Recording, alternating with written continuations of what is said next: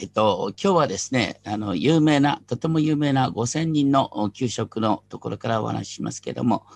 あの、よくですね、聖書の中で有名な言葉として、人はパンだけで生きるのではない。ね、ほとんどの人は、あの、ね、教会に来たことのない人もですね、人はパンだけで生きるのではないという言葉は知っているんですね。でも、これほど誤解されている言葉もないかなと思います。もともとは、あの、悪魔がですね、イエス様を誘惑してですね、あの、この石にパンになるように命じたらって言ったことに対して、イエス様の答え答えが人はパンだけできるのではないということだったんですけれども、それは実は新明記8章3節からの引用でした。新明記8章3節にはこう書いてある。主はあなたを苦しみ飢えさせて、あなたも知らず、あなたの父祖たちも知らなかったマナを食べさせてくださった。それは人はパンだけで生きるのではなく、人は主の御口から出るすべての言葉で生きるということをあなた方に分からせるためであったと記されています。要するにね、あの、荒野でパンがない時に神様は天からパンを降らして、パンを降らせた上でおっしゃった。人はパンだけで生きるんではない。だから決してね、パンなくたって、あの、どうにかなるんだって話じゃない。パンの大切さをある意味で言ってるんです。最近ですね、ワクチン配布のためのロジスティックなどという言葉がニュースで語られます。ロジスティックっていうのは物物流の一連の流れを最適化し、様々な工程を一元化して管理することなどと言われますけれども、もともとはこれ軍隊用語なんですね。あの、兵隊。兵隊っていうのは、あの、最前線で戦う兵士を支える食料や武器、弾薬の補給体制を意味意味しました。こういう言葉があるんですけども、プロフェッショナルは平坦を語り、素人は戦略を語る。実は第二次大戦の時の日本軍の戦い戦い方ってのはまさに素人なんです。補給体制をあまりも軽蔑してた。多くの日本兵がなんで死んだかっていうと、食べ物が届けられなくて死んだんですよ。戦ってね、敵にやっつけられて死ぬんだったら、まだ、あの、自分たちで戦いに行ったっていう気持ちからわかるんですけども、後方支援がなくて飢え死にするなんてことはありえないでしょ？でも、日本はそれやっちゃったんですね。未だに日本のカルチャーっていうのはですね、あの、決まったことを繰り返すことととても得意なんです。もうパターン化されたことを繰り返すことは得意。だから、日本でなんで感染者が少ないのかっていうと、あの、この決まり、ごめんなさい、決まりきったってなかなかできないんだけど、本当に丁寧に手を洗ったりですね、あの、マスクをいつもつけてたりですね、あの、こう、いろんなところを消毒したりとかですね、これきちんとできるから、あの、感染者少ないですね。アメリカなんか日本の100倍だよね。ドイツはね、ヨーロッパの優等生と言われてるようでも、日本の10倍の死者数です。だからそれは日本の素晴らしさなんだけど、でも同時に、ね、ご存知の通り、あの、ワクチン配布っていうのさ、あの、先進諸国で結構進んでいて、ね、イスラエルなんかすごく進んでんだけど、日本はすごく遅れてるでしょあの、ワクチンの開発も遅れ,、ま、遅れてますし、それからその供給についたって、ね、あの、河野大臣が立って、今、各省庁を超えてやるんですとか言ってね、これがなかなかできないんです。従来の決まったパターンをやることはできるんですけれども、臨機応変の体制体制ってのはできないんですね。だから日本は昔からその状況に応じてですね、どうやってこの状況が来たらこうするっていうですね、その形ができない。実は今日のところでイエス様がですね、5000人、男だけで5000人の人にパンを与えたって話ですね。あの、これイエス様がですね、イエス様についてきた人にきちんとですね、お世話できなかったら、あの、昔の日本軍と同じことになっちゃう。これはどうやってできたんだろうかっていう以前に、イエス様はご自身に従ってくるものを植えさせることはないっていうこと。それが、あの、中心中の中心にあるんだっていうことを覚えたいと思います。それにしても14章13節からのところで、それを聞くとイエスは船でそこを去り、自分だけで寂しいところに行かれたって言葉がありますが、これ、えー、前々回やったですね、あの、バプテスマのヨハネがヘロデ・アンテパスの誕生祝いの余興の一環かのようにして殺されてしまったっていうありえないですね、悲劇がありました。そのですね、えー、イエス様にとってとっても大切な存在だったバプテスマのヨハナのあまりあまりにも悲しい死を聞いてイエス様は本当に悲しんでおられました。その時にイエス様はご自分の内にある葛藤を表現したんだと思います。例えば、詩篇10編なんかを見るとですね、詩篇10編では、主よなぜあなたは遠く離れて立ち、苦しみの時に身を隠されるのですか？あの、神様がね、どうしてるんですか？こういう大切な時にっていう気持ちを全ての信仰者は味わうんです。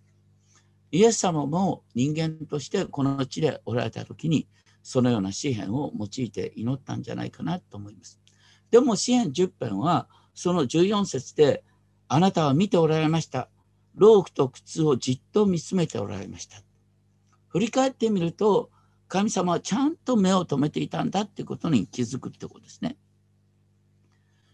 ですからイエス様ご自身もとにかくこの大変な悲劇の中で主の見舞いで詩篇を用いて祈り静まっておられたんじゃないかな。しかもイエス様はなお一人になりたいと思ってですね、えー、その場から立ち去った。遠くに、えー、自分だけで寂しいところに行かれた。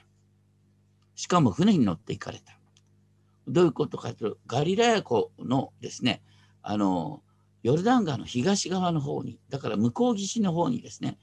イエス様が置かれた、おられたカペナウムのあたりから東に4キロぐらい進んだところなんですね。別サイダという村である。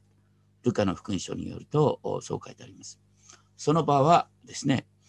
13節で寂しいところと書いてあります。で15節で ,15 節では人里を離れたところと書いてあります。この2つの言葉ともギリシャ語は全く同じ言葉なんです。だから、そのイエス様が今ですね、沈まれた身行かれたところは、ね、人里離れた寂しいところ、また別の表現で言うと荒野なんですね。だからイエス様に従って人々は荒野に来た。でもね、人々がイエス様のところに来た時に本当はイエス様はね静まりを妨害されたって思っても当然なのにイエス様は船から上がって大勢の群衆をご覧になった。そして彼らを深く憐れまれた。そして彼らの中の病人たちを癒されたって書いてあります。深く憐れむっていう言葉は腹渡が震えるっていうような深い感情を表します。エリミア書30章20節にこういう言葉があります。神様は宝刀息子のようなエフライムを指して、私の腹渡は彼のために罠なき。私は彼を憐れまずにはいられない。本当に宝刀息子を憐れむ。心が腹渡が揺れる。それが深く憐れむっていう言葉なんです。またマルコの並行記事によるとですねその時彼らが羊飼いのいない羊の群れのようであったのでって記されています。実はこのイエス様ご自身が羊飼いである神様が羊飼いであるっていう話はあのエゼキエル書34章を背景にして、えー、語られていることです。エゼキエル書34章というのは、あの、教会だとか、主の羊の群れっていうことを覚える上で、とても大切なところです。エゼキエル書34章で一番最初にですね、イスラエルの民が、ね、バビロン捕囚とされ、そして世界中に散らされてしまったその理由としてこう書いてあります。彼らは牧者がいないので散らされ、あらゆる野の獣の餌食となった。こうして彼らは散らされた。私の羊はすべての山々、すべての高い丘をさまよった。要するに、イスラエルの指導者が牧者として働いてなかった。自分のことばっかり考えて民のことを心配、世話してなかった。その結果として、イスラエルという国は滅びたんだって書いてあるんです。それに対して神様は新しい救いの時代に神ご自身がイスラエルの民を羊の群れとして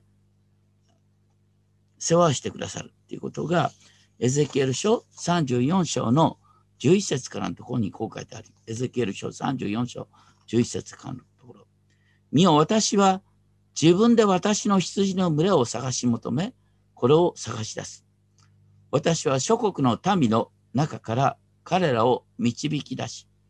イスラエルの山々や谷川のほとり、また地のすべての居住地で彼らを養う。私は良い牧草地で彼らを養い、イスラエルの高い山々が彼らの牧場となる。私が私の羊を飼い、私が彼らを憩わせる。遠く離れた、いたと思われる神様が、民の身近に来て、一人一人を世話するんだっていうことが書いてあります。そして、そのエゼキエル書34章では、その続きの23節で、ね、神ご自身が民の世話をするっていうことをですね、今度はダビデを立てて、私は彼らを牧する一人の牧者、私のしもべ、ダビデを起こす。彼は彼らを養い、その牧者となると記されています。要するに、神が世話をするってことを、新しいダビデ、救い主が現れて民を世話するってことになってイエス様が救い主であるってことは、このエゼキエル書に表現されている神ご自身が真実の羊飼いとして羊の群れの世話をするっていうことの表れなんです。だからイエス様がですね、ご自分を頼ってきた人をですね、そう簡単に解散させちゃいけない。でも弟子たちはそういうことを分かってません。夕方になって弟子たちは心配しました。男だけで5000人、女性、子供を入れると数万になっていたと思われる大群衆。このまま夜になったらパニックを起こすんじゃないか。それで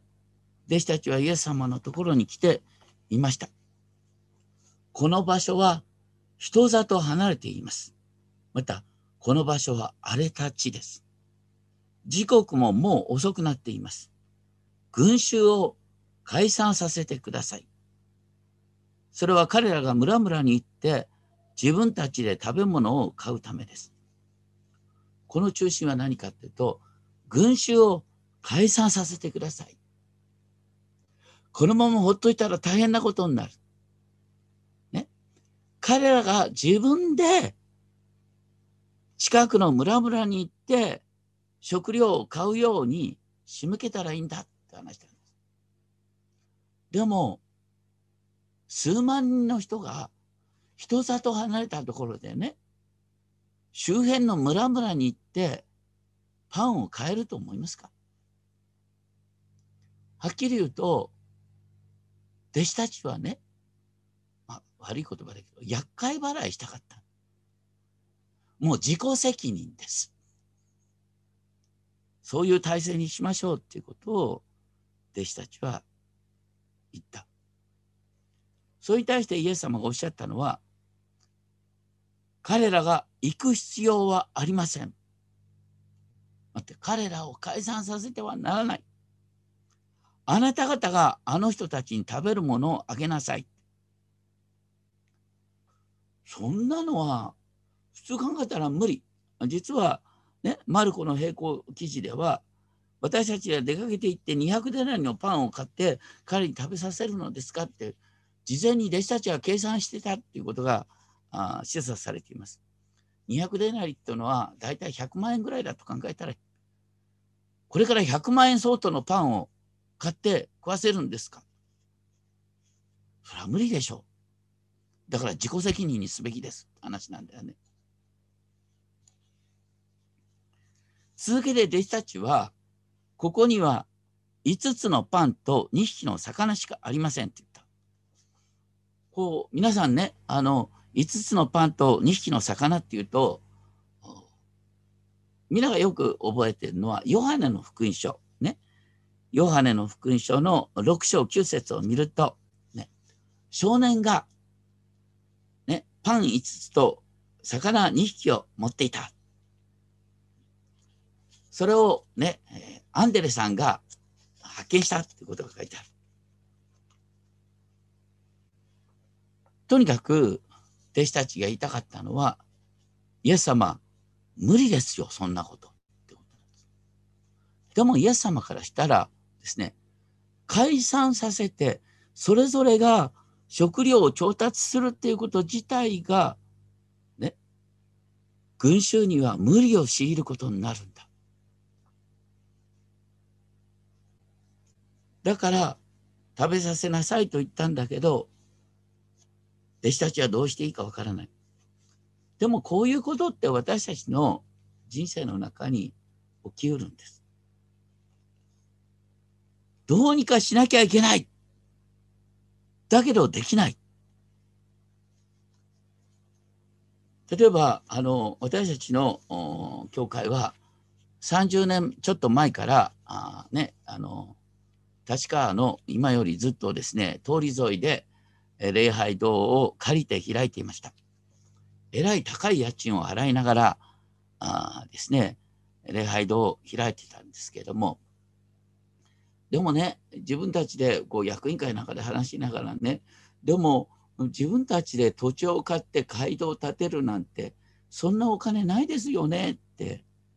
みんなで、まあちょっと無理じゃないっていう感じを話した。でも、一方でね、あの、その高い家賃払ってるからといって、その礼拝の場を閉じられるかっていうと、それもできない。で、やっぱりね、街道を建てられるように祈りましょうってことを祈り出して、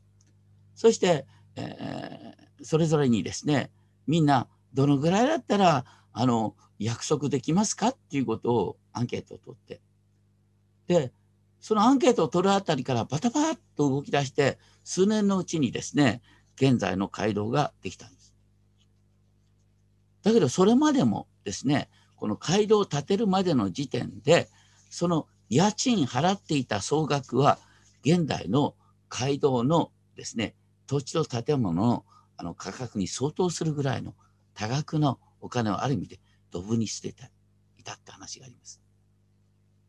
でもその時ね、最初から無理だって言ってたら何も進まない。どっちかっていうと、もうちょっと早くですね、主はね、必要を満たしてくださるっていうことを覚えながらですね、祈り出してもよかったのかなと思います。言いたいのは何かっていうとですね、これは絶対にせざるを得ない。これは本当にね、この場で立ち止まって真剣に主に祈らなければいけないっていうことに直面したら、必死に主に祈るべきなんです。そして主は不思議な形で道を開いてくださる。ここで何が起こったかっていうとね、あの、5つのパンと2匹の魚を持ってた少年が、ね、多分、イエスの弟子のアンデレさんに言ったんです。ね。このパンとお魚、何かの役に立つでしょうかね。で、それを、ね、アンデレがイエス様におっしゃった。ここに5つのパンと2匹の魚がある。どうしましょう？そこでイエス様がおっしゃった。するとイエス様はおっしゃった。それをここに持ってきなさいって。ほんの少しのもんなんだけど、イエス様はそれを用いて、人々をにパンを与えようとした。まずその前にイエス様がなさったのが、そして群衆を、群衆に草の上に座るように命じられたって書いてあります。面白いのは、あのね、今までこの場所は荒野であるっていう表現だった。でもここでは草の上に座るように命じられたって書いてあるんですね。草の上。実はこの時期っていうのはですね、あの荒野でもですね、草が生えやすい時期であった。水越の近づいていた時期であったって。これはあのイメージとしてですね、あの詩篇23編のイメージなんですね。主は私たちを緑の牧場にさせてくださる。主は私たちを緑の牧場にさせてくださる。イエス様はそれまでね、そこにいる群衆のお世話をしてたんです。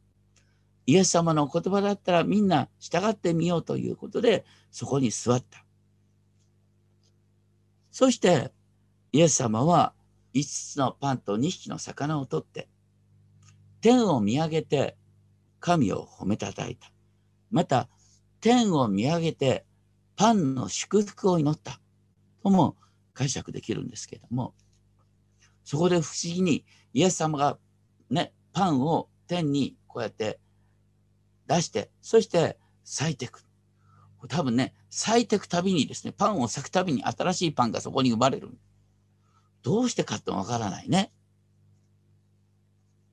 でも天からパンを出した神様ですから、それができる。そしてそのようにね、ちぎってもちぎっても新しいパンが生まれて、そしてそれをイエス様は弟子たちに与え、で弟子たちは群衆に配っていった。その結果、なんと、そこにいる数万人の人が皆食べた。そして満腹した。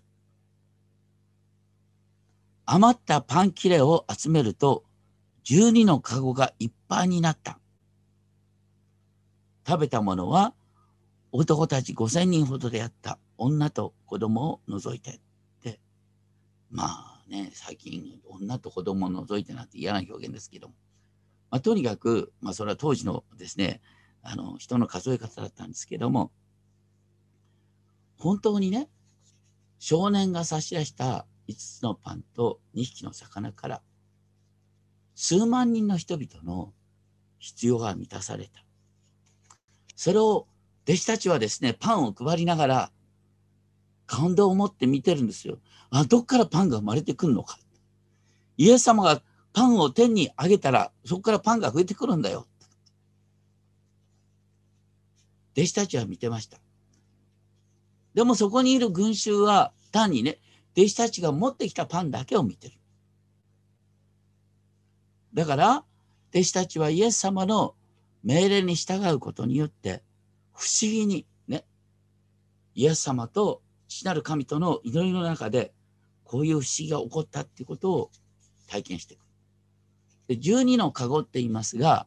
あの、弟子たち一人一人が、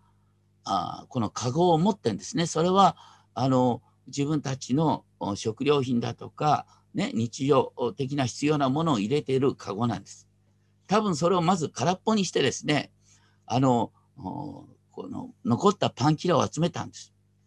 そしたら残ったパン切れが、それぞれね、弟子たちが持っている一つ一つのなけなしのカゴいっぱいになった。それまでは弟子たちは配ることに一生懸命だったんだけど、割ってみたら、ね、自分たちも食べきれないほどのパンがカゴに残ったっていうことですね。福音とは何か。それは神ご自身が私たちを養ってくださるってことを覚えることだ。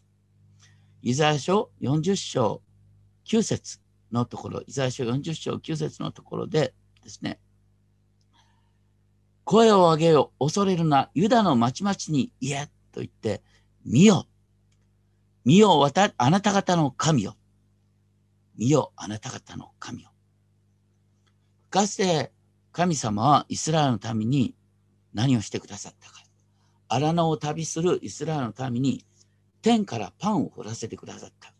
それはマナと呼ばれた。どうしてマナって呼ばれるかというと、ね、彼らはイスラエルの民は、ね、この降ってきたパンを見て、これは何だろうと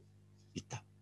ヘブル語にすると、マンフーなんですね。このマンっていう言葉、それがマナになったって言われる。何だろう。とにかく彼らは神の宮沢を見たんです。そして続けて、見よ、主ヤーウェは力を持って来られ、その身腕ですべ収める。見よ、その報いは身元にあり、その報酬は見舞いにある。これは、ね、神ご自身が羊飼いのように群れを飼ってくださるってこと。そして、その主の身腕の優しさがですね、身腕に子羊を引き寄せ、懐に抱き、血を飲ませる雌羊を優しく導くって書いてあります。要するに、ね、子羊、子供の世話をする神様。雌羊、ね、女性の世話をする神様。っていう感じで表れている。とにかく、イエス様は、ね、エゼキエル書34章に予言されている羊飼い、良い羊飼いとして現れたイエス様は、そこにいる、ね、自分についてきた群衆のお世話をしてくださった。言ってることは、ね、イエス様についていくってことを第一にしていくときに、イエス様がそれぞれの必要を満たしてくださるっていうことでした。人はパンだけで生きるのではないってイエス様おっしゃったのはね、パンよりも神様を第一にしていくときに、神様はパンを与えてくださる。ここでもね、群衆は何かわかんないけども、とにかくイエス様についていきたい。イエス様のいるところに行きたいと思ってイエス様についてきた。その群衆を飢えたまま解散させてしまっては、決して予言された救い主ではないんです。予言された救い主は本当にご自分の助けを求める人、ご自分のもとに、えー、来る人を誰一人退けずお世話をしてくださる。その全体的なテーマがこの5000人のパンの給食を通して語られてるんだっていうことを覚えます。イエス様が弟子たちにあなた方があの人たちに食べるものをあげなさいって、無理なことを言った。その時に本来弟子たちは、ね、無理だと思っても、イエス様の命令だったらできるんだって、ね、思うべきだった。そして実際、ね、5つのパンと2匹の魚しかなかったけど、イエス様の命令通り動いたら、すべての民を養い、自分たちの求めにもたくさんのパンが残ったっていう体験をしました。どうか私たちもいつでもどこでもですね、誠の羊飼いであるイエス様を仰ぎ見ながら生きていきたいと思います。主があなたの必要をいろんな方法で満たしてくださるということを覚えたいと思います。お祈りをしましょう。天のお父様、私たちには到底無理と思われることがあります。しかし、主の御心であれば、無理が無理でなくなります。あなたはすべての必要を満たすことができる方です。どうか、主の導きに信頼しながら、主が良い羊飼いとして、命がけで羊の世話をしてくださる方であるそのことに信頼しながら歩んでいくことができますよ。今、ズームで参加している方、また後でこのメッセージを聞く方、お一人お一人が主との交わりの中で全ての必要が満たされていくという体験を積み重ねることができるようお守りください。それぞれの心にある祈りに合わせ、尊き主、イエス・キリストの皆によってお祈りします。アメン